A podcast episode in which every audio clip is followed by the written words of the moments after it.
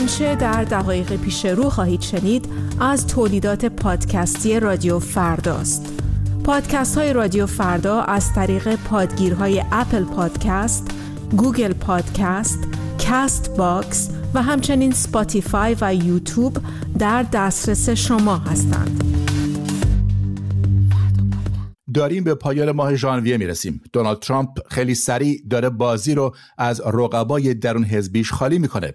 جمهوری اسلامی می‌خواد مطمئن بشه در اعدام همچنان رکورد داره. 24 سرباز اسرائیل در یک روز کشته شدند. آمار قربانیان فلسطینی از 25 هزار نفر گذشت.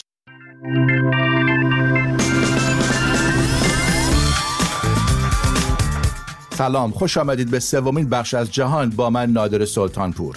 جایی که به عمق روزنامه ها و مجلات خارجی میریم برای یافتن تحلیل های جدید و وقایعی که ممکنه نشنیده باشید آمیزه از تحولات بینالمللی، رخدادهای روز و خبرهای شنیدنی.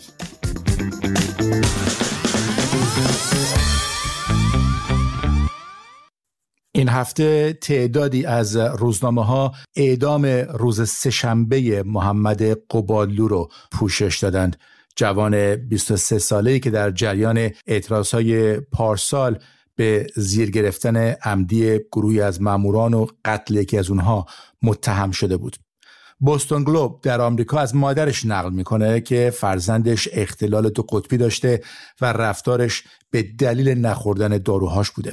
روزنامه با استناد به وکیل محمد قبادلو از تناقضاتی که در روند دادرسی وجود داشته نوشته و میگه اعدام او نشان میده تا چه اندازه حکومت ایران هنوز داره تلاش می‌کنه صدای معترضان رو خاموش کنه.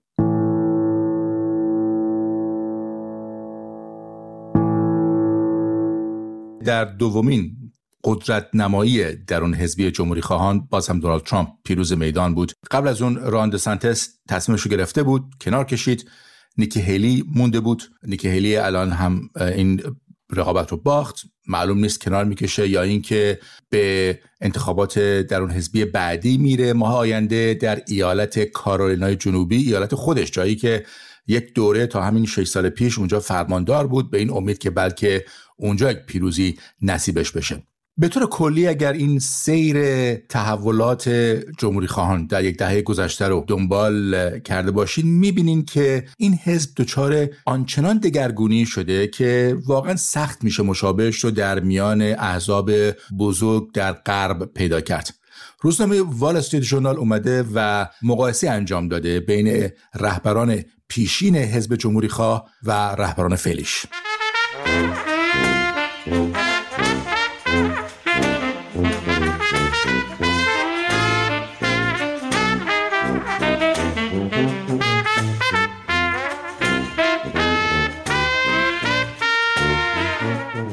استریت ژورنال میگه وقتی صحبت های مقام هایی مثل رونالد ریگان یا جورج بوش پدر رو با صحبت های افرادی مثل نیکی هیلی و دونالد ترامپ مقایسه می‌کنیم می‌بینیم که مرکز سقل جمهوری خواهان جابجایی زیادی پیدا کرده.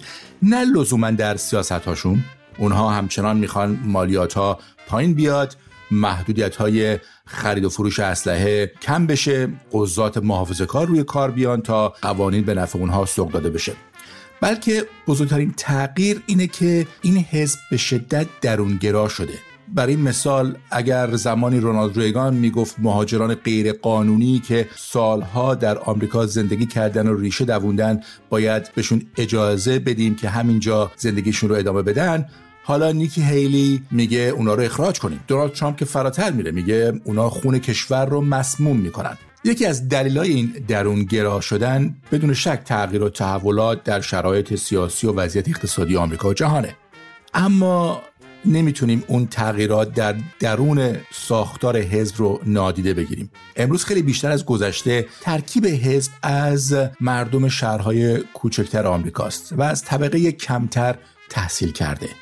یک نظرسنجی وال استریت جورنال و ان نیوز انجام دادن در این باره که نشون داده در میان حزب جمهوری خواه تعداد رای دهنده های سفید که تحصیلات دانشگاهی دارن از 40 درصد به 25 درصد افت داشته. این می‌تونه یک جواب باشه به این سوال که چرا حزب بیشتر از گذشته به قرائز پوپولیستی و تمایلات عوام گرایانه رقبت نشون میده. برای مثال می‌دونیم که یکی از صفات مورد علاقه دونالد ترامپ برای مخالفان و منتقدانش ارازل اوباش چپیه. قبل از انتخابات درون حزبی ایالت آیووا همین هفته پیش که آقای ترامپ پیروز شد قبل از اینکه رای دهندگان وارد حوزه بشن ازشون پرسیده شد درباره همین حرف آقای ترامپ که گفته ارازل چپ رادیکال انگلهایی هستند که باید از جامعه ریشه کن بشن. از هر ده نفر چهار نفر گفتن به دلیل همین حرف احتمالا به او رأی میدن. از دهان جمهوری خواهان دیروز آزادی و امید و فرصت بیرون می اومد از جمهوری خواهان امروز بیشتر خشم و نفرت. رونالد ریگان آمریکا رو شهری تابان روی یک تپه توصیف می‌کرد. ترامپ آمریکا رو ملتی توصیف می‌کنه که اقتصادش به منجلاب فروپاشی سقوط کرده.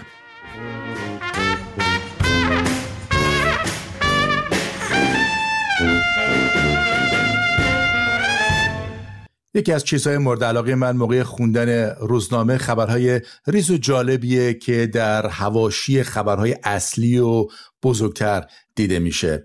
هر هفته یک بخشی رو به این لابلای خبرها اختصاص میدم.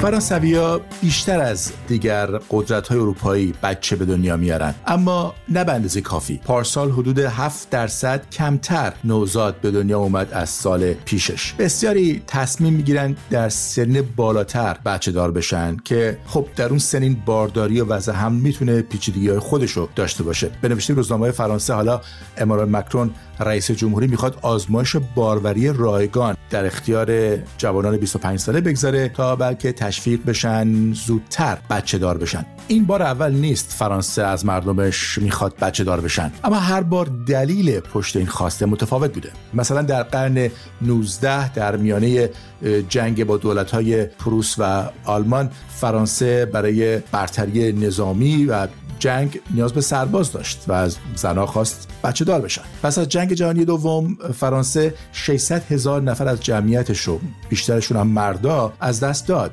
ژنرال دوگل برای بازسازی کشور خواهان افزایش جمعیت شد. حالا دلیلش حداقل در یک مورد مالیه.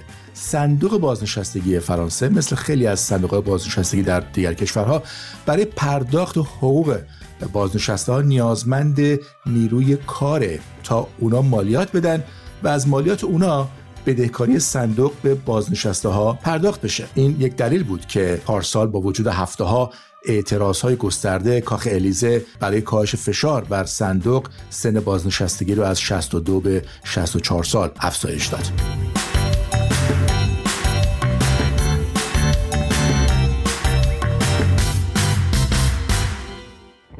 اگه می‌خواین از گهواره تا گور دانش بجوین پس خودتون رو برای زندگی طولانی آماده کنید دو دانشگاه علوم نروژ و واشنگتن در سیاتل آمریکا اومدن. ارتباط بین سالهای تحصیلات آکادمیک و افزایش عمر رو محاسبه کردن. به گفته اونها هر سال تحصیلی باعث میشه احتمال مرگ دو درصد کمتر بشه. یعنی اتمام دوران تحصیلات می‌تونه احتمال مرگ رو یه چیزی حدود یک سوم کاهش بده نسبت به اون کسی که تحصیلات نداشته. وقتی فکرشون می‌کنین هم تا حدود منطقیه چون به حال تحصیلات بیشتر احتمالا باعث میشه در آینده درآمد بیشتری داشته باشیم و استاندارد و کیفیت زندگی هم بالاتر و بهتر باشه. اما همه ما کسایی می‌شناسیم که درس نخوندن ولی در دنیای کسب و کار و تجارت خیلی موفق بودن و درآمدهای هنگفت داشتن و کیفیت خوب زندگی. ولی این تحقیقات میگه تحصیلات های غیرمالی هم داره. برای مثال ارتباطات اجتماعی گسترده و سالمی به وجود میاره. شبکه اجتماعی که با افراد مختلف در تماس باشیم از سنین مختلف از حرفه های مختلف از طبقات مختلف. از لحاظ فکری و روانی هم آمادهمون می‌کنه که وقتی پول بیشتری داریم انتخاب های بهتری کنیم تصمیم های بهتری بگیریم. ببینید از اون موضوعاتی که خیلی میشه دربارش بحث و گفتگو کرد. بذارید براتون اینجا یه داستان تعریف کنم. یکی از کمدین های معروف آمریکا جانی کارسون بود که شبها برنامه داشت در شبکه NBC آمریکا آخر